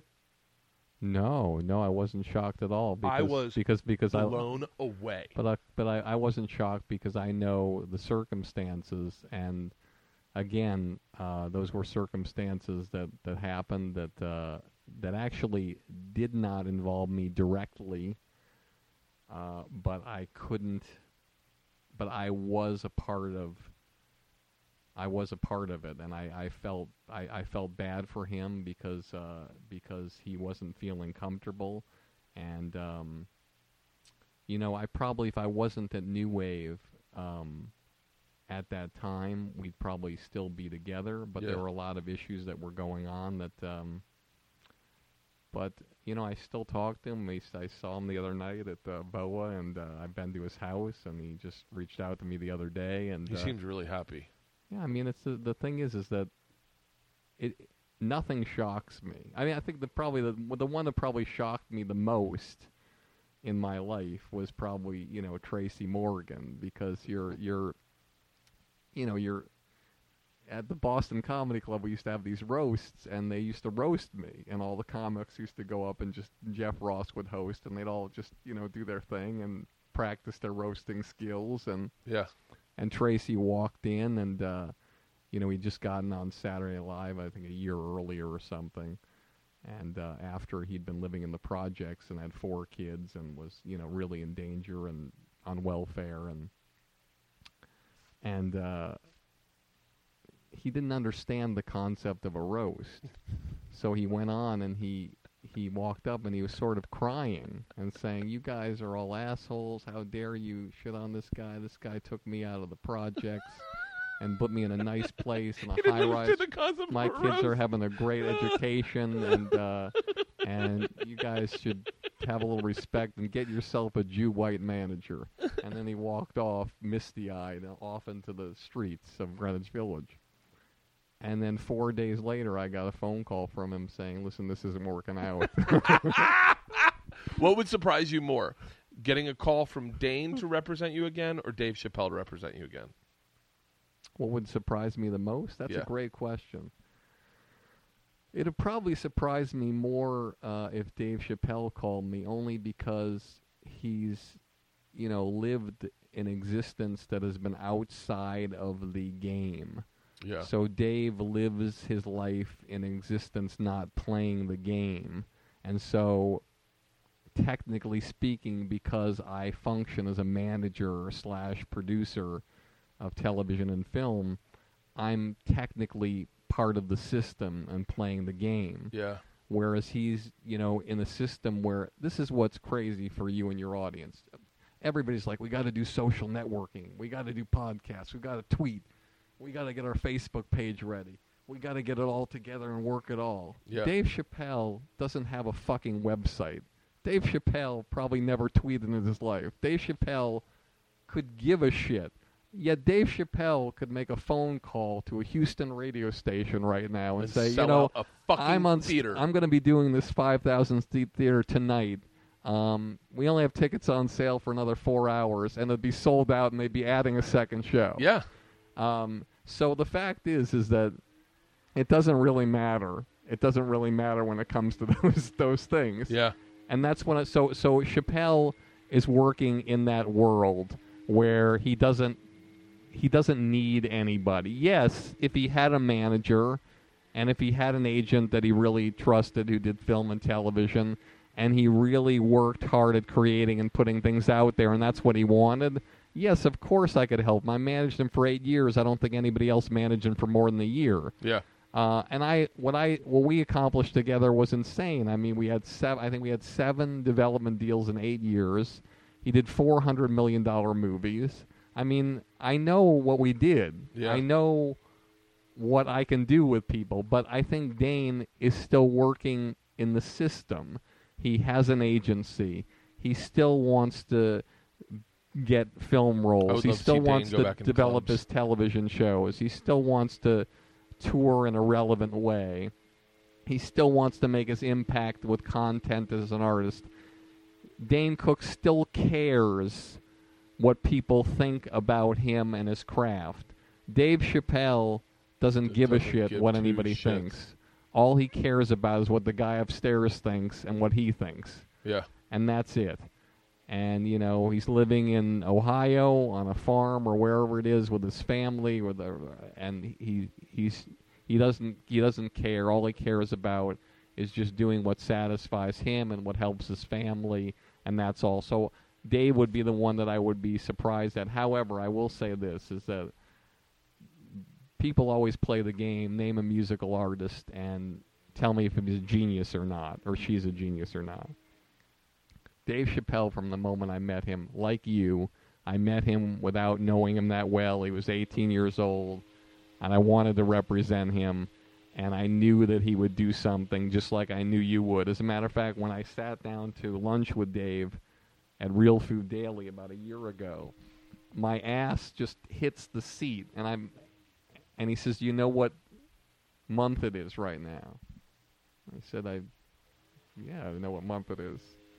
He said, "But you know what the significance is?" I said, "N- "No, I don't think I do." He says, "20 years ago today that you met me. Really? Do you 20 years ago this month that you met me?" I said, "He said, do you remember where you met me and what you said to me?" I said, "I remember it like yesterday. You were about 17 years old. You Jason Steinberg, who was the manager of the club at the time, told me to come back on a Tuesday. You'd performed on a Monday and to see you." And I met you before the show started at the Boston Comedy Club in the main part of the club, and I shook your hand and I looked at you and I said, "Listen, I want to represent you. I think you're going to be one of the biggest stars in comedy and film, and you're going to change the face of comedy." And you were gracious and you said, "You know, Barry, you know what are you talking about? You've never even seen me perform. You haven't seen a videotape. You don't know me." And uh, and then I said, you know, well, shaking your hand, it's like the dead zone. I can see the future, and that's what I see. And at that table, you know, when you're at a place, and again, maybe I'm exaggerating. I don't think I am because of the way I remember them. You know, By the way, thank you, because that's my entire life story. I go, I think I'm exaggerating, but this is the way I fucking remember it. Yeah. You know when somebody slaps a table so hard that the dishes shake and the Yeah. silverware shakes in a restaurant and people are sort of looking at like what's happening? And he slaps the table and he's like and he gets into that Dave that's not angry Dave but like you know forcefully he's like that's right. That's right. And it haunts me every time I think about it. and literally I sit back in my chair and I'm like, Dave, I just you know, I just sat down. I'm I'm just I just wanted to talk to you. Just and then he got into solemn Dave, and he's like, "I'm sorry, man. Just every time I think about that moment, I just say to myself, how the fuck did he know?" and so, Oh, and so that's the thing that I it happens to be sometimes like that. And so with Dave, I know what I did, and I know his talent, what he did. And with Dane, I know what I did, and I know what he did with his talent. You Yeah. talked about talent betting on themselves.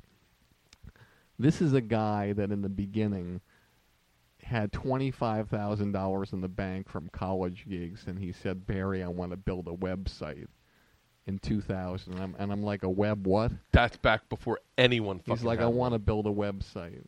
I said, I don't see what you mean. But actually, I, I normally am a visionary. Here I was, and he said, Listen, Barry, I need to build a great website, and you need to help me do this. And his website. And I said, Well, what do you need me to do? I, he said, I need you to talk to this guy from the U.S. Army. That's the best website out there. Whoever designed the U.S. Army website. I said, Are you? We're doing comedy here, Dane. What do you think? Barry, find the guy, God negotiate the deal. I call the guy, toughest negotiation I ever had in my life. The guy wouldn't budge on anything. I fought with the guy for he wanted twenty five thousand dollars for a website with all these pages the way Dane wanted, and I finally might have gotten three more pages out of him for nothing. But and Dane launched this website that basically no fucking the Rolling Stones didn't have a website like this. Nobody had a website, and and this changed the face of everything. And he's put content up, he put things up, and he would answer every email he got. The first 15,000 emails he got, he answered personally, and it started going. And, you know, again, I probably, you know, for myself, for my podcast, people say, well, how are you up there in like the top 50 or Yeah. podcasts and how does how did you launch at number three? Nobody knows you. Nobody knows the people you're talking to. And to be honest with you, it's an anomaly to me because I am I can do it for somebody else.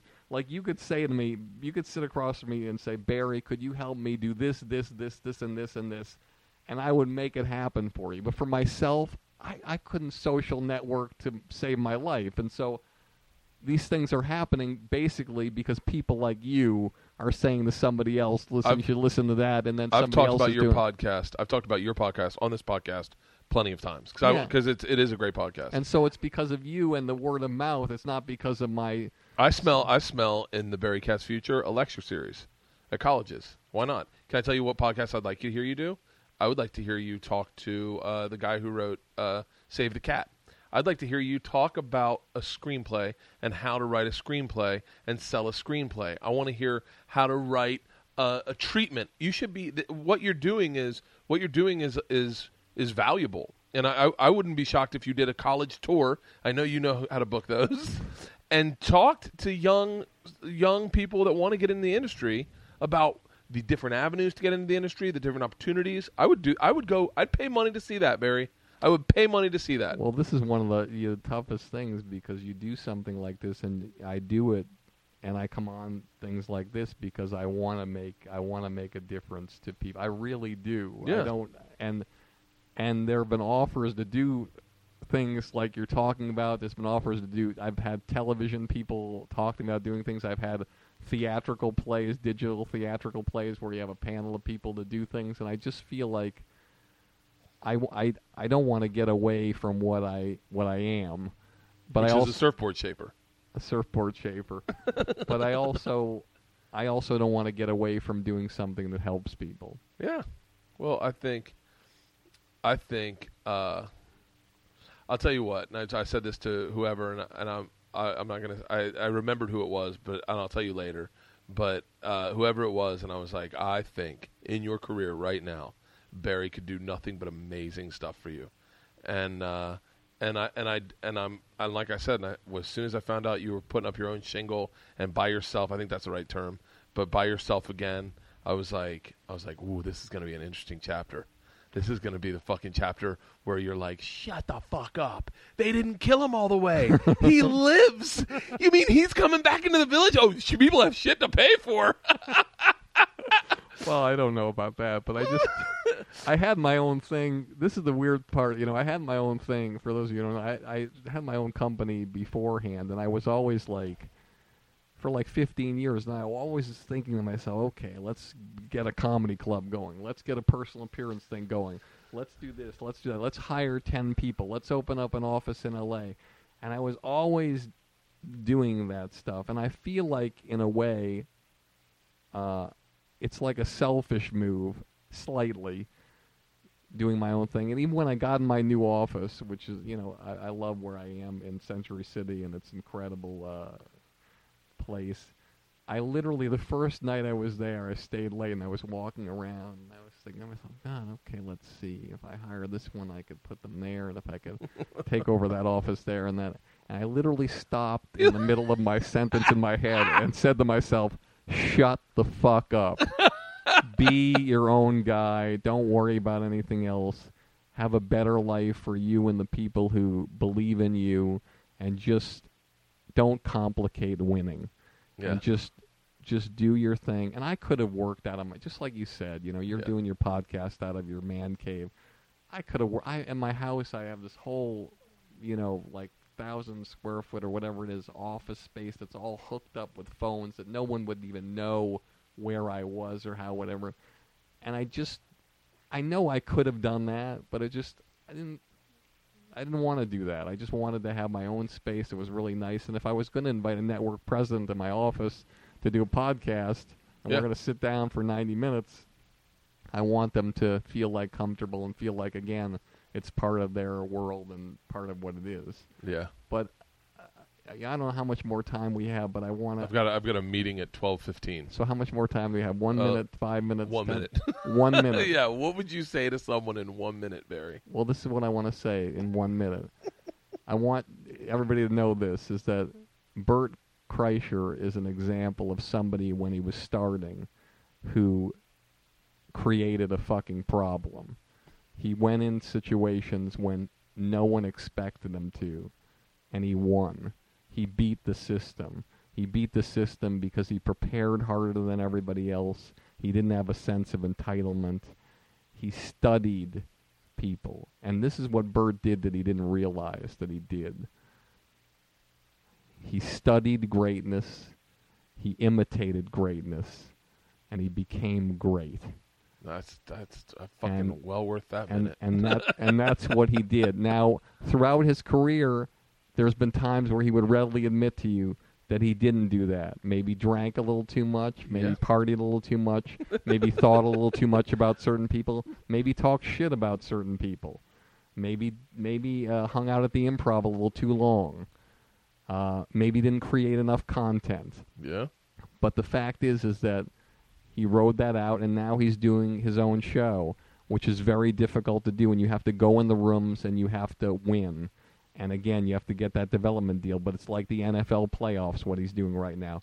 Yeah, he won the wild card game. He's got a television deal, and now he's got to get a pilot going.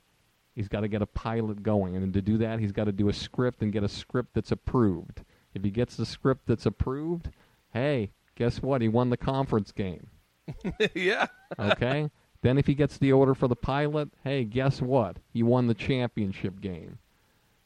But now he's got to get the pick up the series. Okay? And if he gets the pick up to the series and gets on the air, he's won the Super Bowl.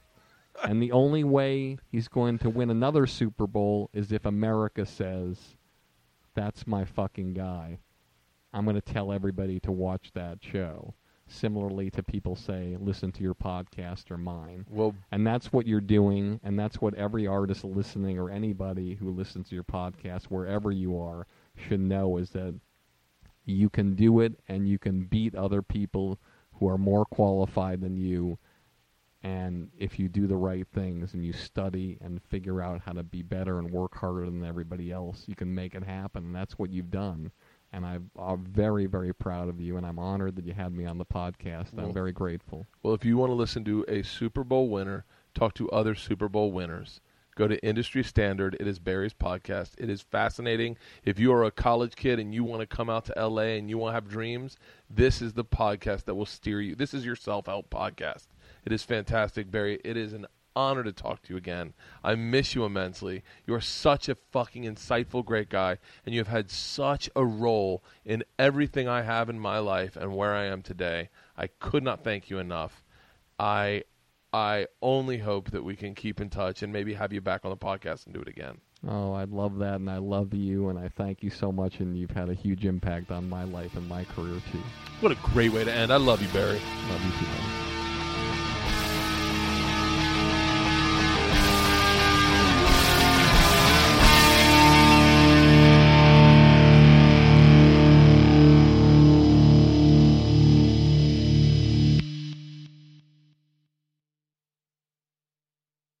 This episode was brought to you by The Machine.